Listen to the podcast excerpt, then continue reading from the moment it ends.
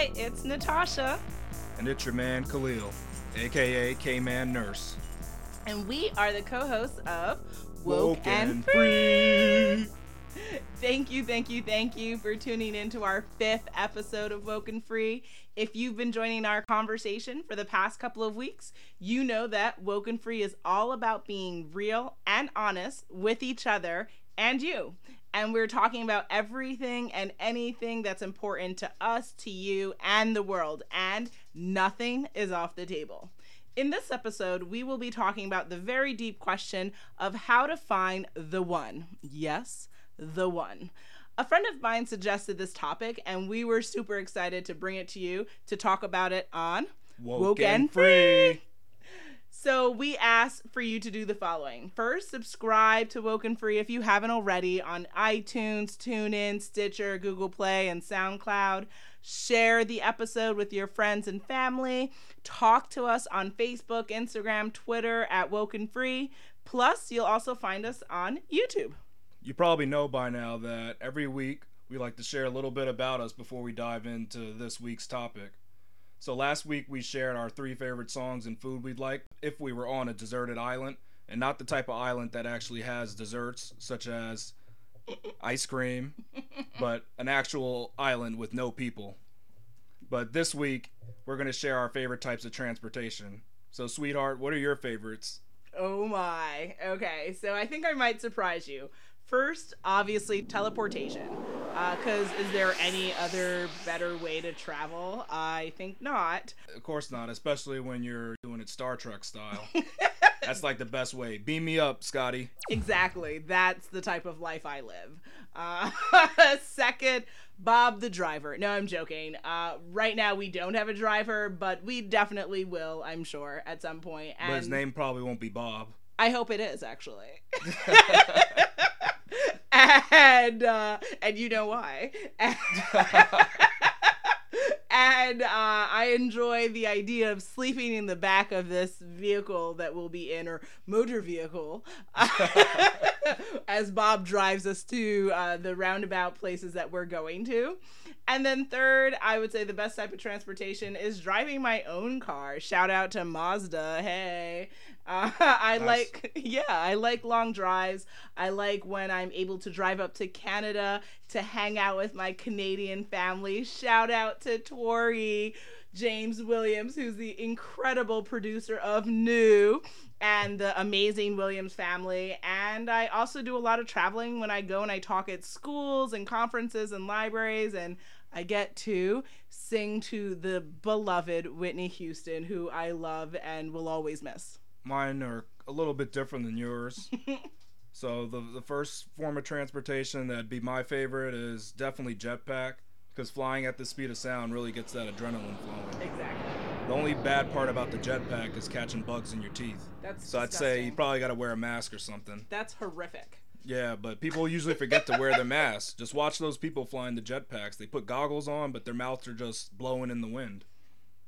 Is that what they did in the Jetsons? Is was that, no? There's oh. people that actually use jetpacks. I'm, I'm, This isn't some. Where the hell are they going?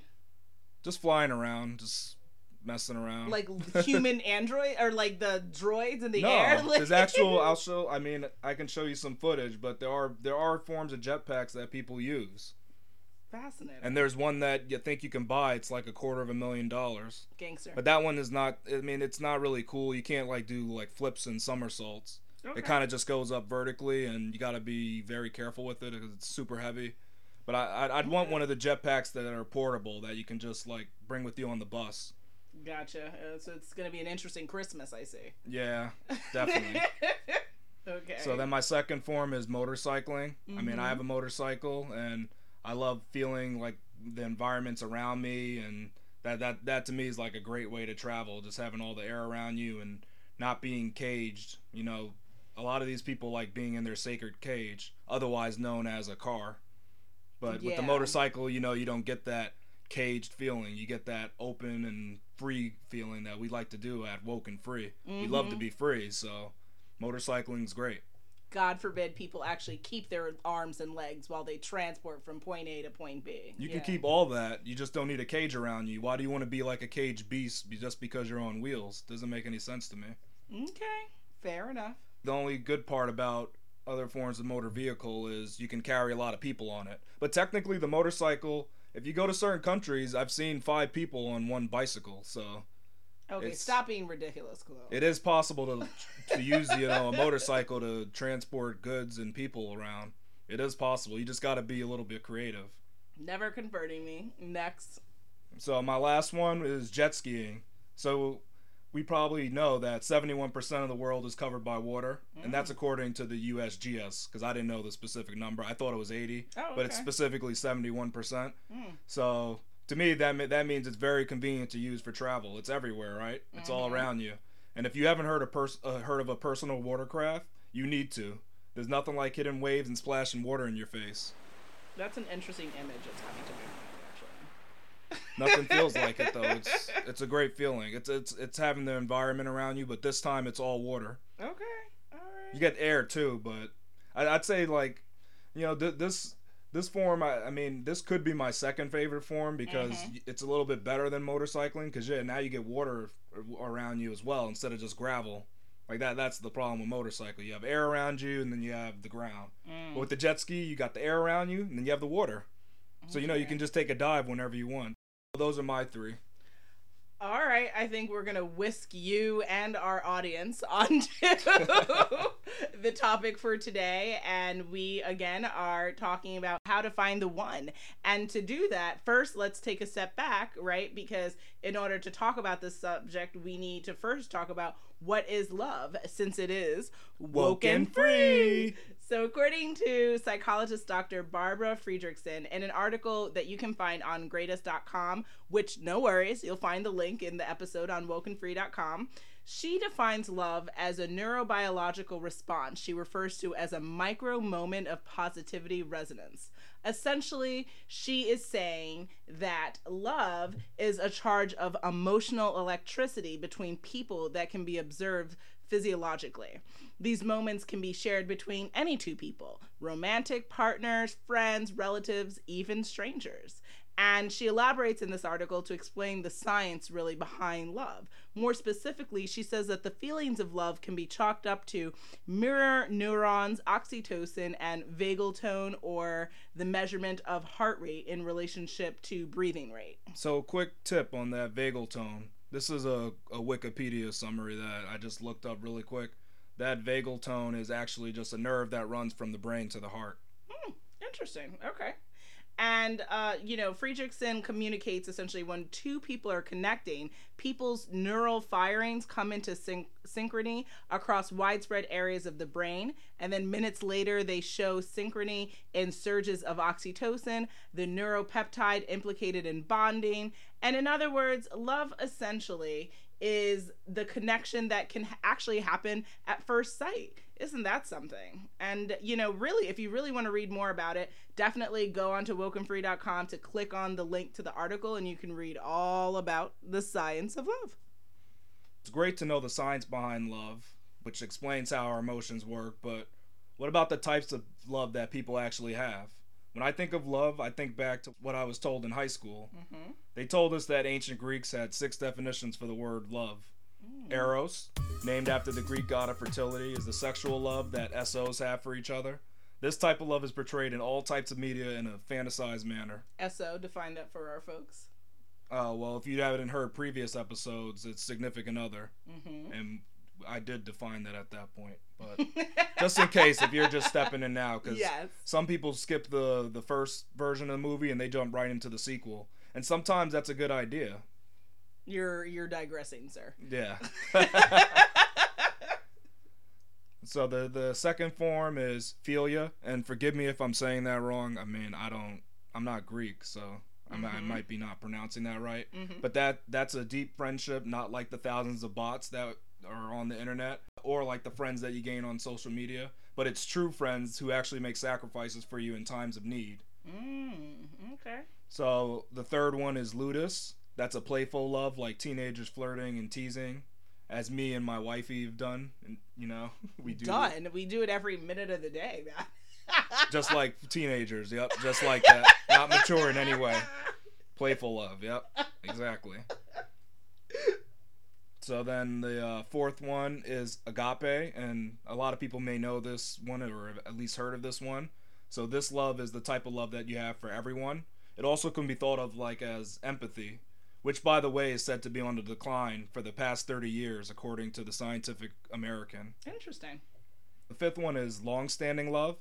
So that's the kind of love that is that happens between a married couple. Mm, okay. So it's something you gain over years and years, but you don't necessarily have to be married. It's just Mhm. a love that can develop over long periods of time. Also known as pragma, right? Yes. Mm-hmm. So philautia Mhm. is self-love. So you know what that's about. Okay, sir. Get your mind out of the gutter, people. it's self empowerment, you must mean.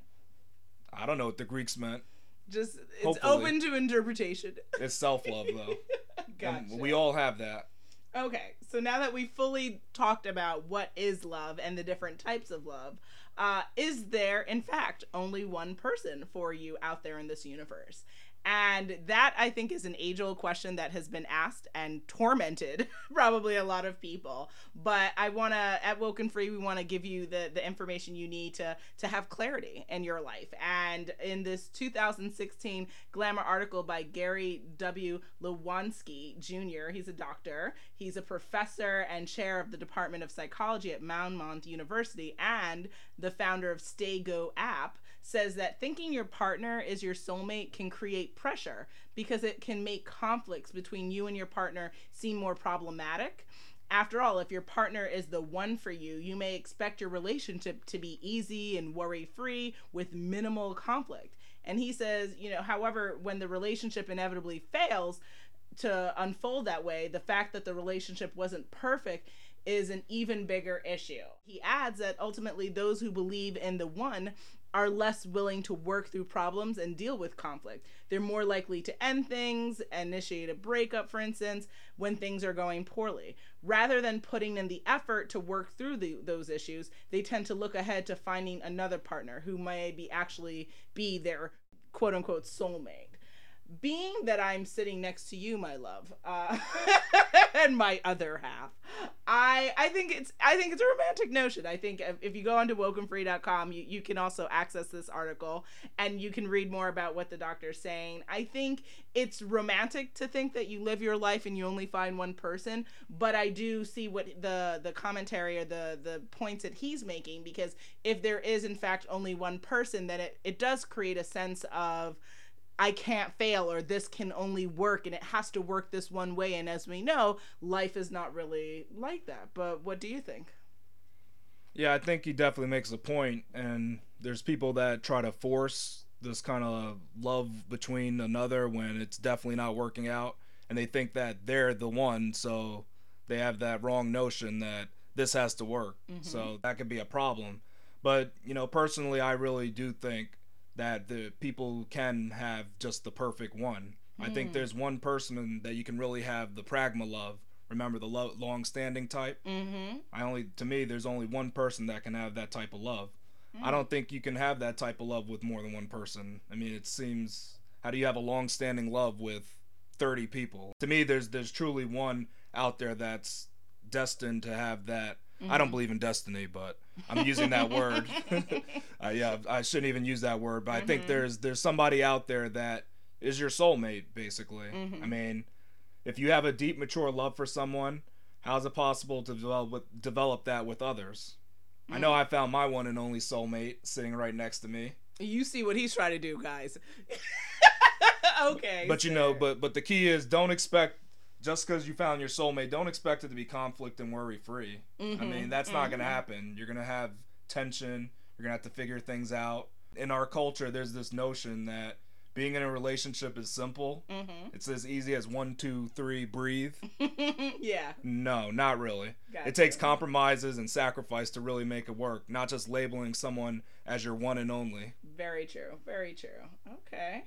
So now, what are some of the benchmarks to know if you have found the one? Right. If if we if we say okay, there is only one person out there.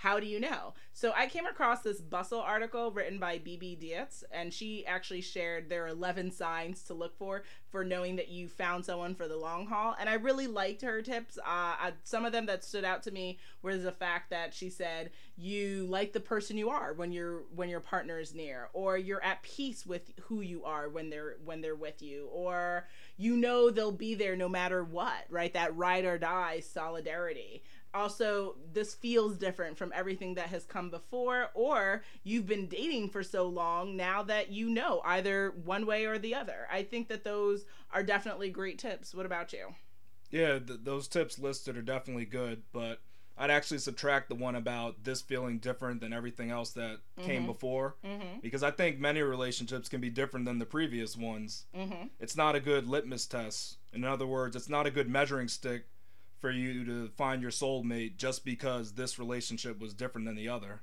That's like that, true. I mean, that to me, that's not a sign. I guess maybe more in a substantial way. So, for instance, like this isn't our love story, but say we were in a different scenario where we had both been dating for seven to 10 years before we met each other, and we've had I don't know. I mean, you're you're Mr. You, so who knows how many relationships you would have had.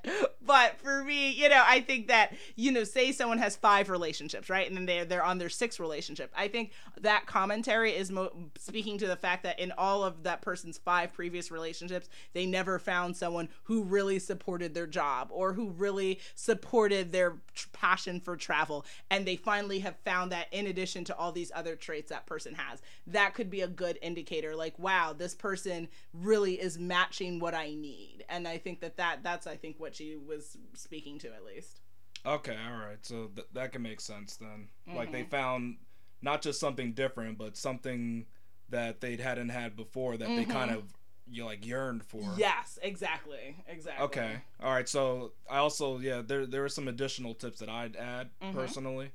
So this person should push you to be the best you. Mm. This person shouldn't try to fundamentally change your personality. and like kind of most importantly, this person is single. Oh, Jesus. Not involved in another relationship and emotionally unavailable. So true. Absolutely. We got to have heart, mind, and soul ready and willing and able to jump into this relationship. So, so yeah. true. Okay, so here's a funny uh, question I think you had yeah. So another another question is where not to look for the one. Mm-hmm. So to me, this is easy. Number one is Tinder. Ouch. And I'm just gonna leave it at that. Mm. Okay. Second is a bar. The bar is not the best place to get to know somebody because mm-hmm. most people are kind of acting funny. True. I don't want to say they're all under the influence, but mm-hmm. they probably are. Very true. So the third place, I mean, this you should already know, but it, the motel room is not where you want to meet somebody because you know that person you're meeting there probably is going to only have a professional relationship with you. That's where you get your arrows from. That's about it. Ah, that's a good one. Okay. Uh, I would add to that list by saying the club. I know y'all want to, you know, everyone wants to have a good time and let loose and go dance. I love to dance, right? But most likely that dancing fool is not going to be the one. Oh, uh, come on. That's unfair. Saying.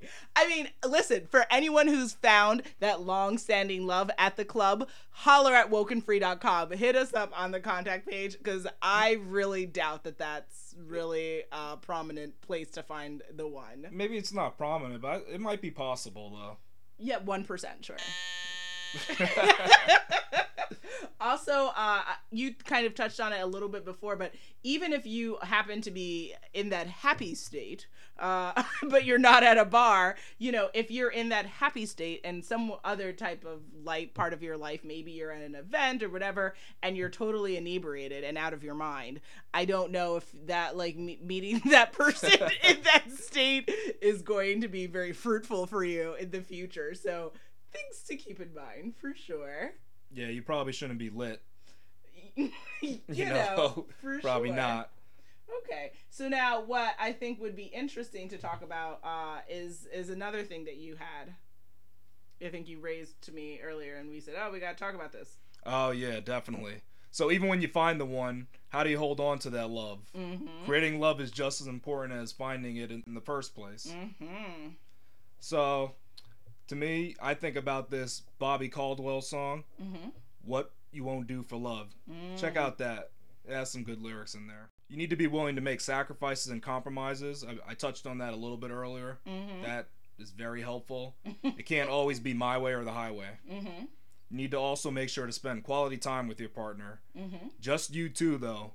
Not friends, not family, not kids. Mm. Just you two. Not these joint dates where you got eight other couples True. and you don't really get to just talk with your partner and get, get to know some things about them and find out how they're feeling. You know, you need that time Mhm. between just you and your partner. It's it's really critical to me. Mm-hmm. It helps so you don't grow apart. Very true. Okay. And I think I would add to that, and it's pretty much you touched on it a little bit earlier, which is in a relationship, it's not about finding the exact person that's going to match you, but it's also about finding the jointness between you two where you guys kind of make this beautiful place together with your personalities and your different traits. But also both of you have to come to the party willing to work it out. What do i mean by that? You have to work out your differences. Maybe one's democratic and the other is republican. God forbid. Maybe you have different belief systems. Maybe someone is Christian and another person is not. Make it work. Yeah. Uh, maybe you have different ways of dealing with life. You cannot just say, Well, I never cry, and if you cry, I don't know what to say or do with you. That's not an appropriate way of dealing with your partner. Work it out. You have to have a Venn diagram, literally, with your partner, and that that happy inner space is where where you find that long lasting love because you're willing to come and try to understand someone from another perspective because this is supposed to be your one and only. And who, who else are you going to do this with other than that person? And also not for nothing, but you have to be willing to work it out to also stand the test of time. I think if you're willing to work it out for 10 minutes or 20, you know, days, that's not enough time. Some some issues you deal with, it takes months and years to really get through. So, are you willing to put in the work? Here we go, yo. Here we go, yo. So what? So what? So what's a scenario? Okay, cool. It's scenario time, guys. We're gonna go over a couple of scenarios, and what these are, what we're trying to do with these scenarios is give you examples of what are red flags for who is not the one. Mm. So, for the first scenario, your good friends tell you that they know someone that's single, and they'd be the perfect match for you. Do you go on a date with that person? What do you think? Okay, so there's a couple of things there. Uh, I would say I'm scared about that language perfect match. Uh, does your friend really know you well enough to make that claim? Uh, also, is this person that they're, they they want to hook you up with? Are they on Facebook? Are they on LinkedIn? Can you do some uh, some due diligence and do your homework and start to figure out this person before you agree to who knows what and where? Uh, but generally, I would say you if if you're open minded and the person seems interesting enough you should try it. But if you know in your spirit that you are not open to it don't do it and then have a bad date and then say oh that's why i don't do blind dates. That's not cute and that's not effective. Yeah, and I'd like to throw in another interesting point that a coworker brought up with me is that what if you go on this date with the person and it doesn't work out? Mm-hmm. Like, does your original friend who set up this match is that gonna like make them feel a certain way because now you can't see this friend that they recommended? Sure. So th- that's one other thing that can pop up is you know it can cause some bad vibes between you know you and your original friend that made the recommendation. true it's kind of like what they say about not um doing some interesting stuff where you eat if you get my drift Yeah, that's exactly what I was thinking. okay gotcha Don't sneeze where you eat. yes let's go with that option yeah So the second scenario is Mhm. you're dating a person for two years, the longest you've ever been in a relationship. Mm. The person also has been very secretive lately about not wanting you to see their phone. Should you confront this person or just let him or her have their privacy? Ooh, interesting. Okay, so I would want to know what also what are other things that have been happening in that person's life? Have they been having a hard time at work? Have they gotten some new friends? Are they having any challenges with their family? Uh, have you found them also behaving in other ways that are different? Are they less intimate with you? Are they less comfortable with you? Do they want to have date night? But I would say this this definitely would be a red flag, but the best way to handle a confrontation is to take it on head on. None of this passive aggressive, oh, I don't know, do they still love me? Ask them. Get to the core of it. Yeah, you got to just be like a like a brick and just, you know, mess stuff up. you got to got to be willing to get your hands dirty and confrontation will help in the end. Mm-mm. So my last scenario I'd like to bring up is you frequently encounter the same person at the train terminal every day. You casually say hi every time until one day you get the courage to ask them out on a date. Mm-hmm. While trying to plan the date, they mention that they have kids. Hmm. You're looking for a serious relationship, possibly someone that you will marry. Do you make an excuse not to meet up after hearing about their kids? Ooh, that's an interesting question. So it's going to come down to whether or not you are open to that type of a relationship if dating someone or being with someone in a substantial way who has kids outside of your relationship if that's a deal breaker for you then no then you don't do it uh, you have to kind of get out of the date unfortunately uh, however i would say that what what I think I mentioned in the last episode before we even get to the the date the dating question and putting yourself out there did you ask critical questions uh, it, if you're saying hi to this person all the time, then it's pretty easy to determine whether or not they have kids or not. So, uh, shame on the person for not knowing that and then being like, oh, wow, well, now you have this whole other decision that could have been made before you got to that point.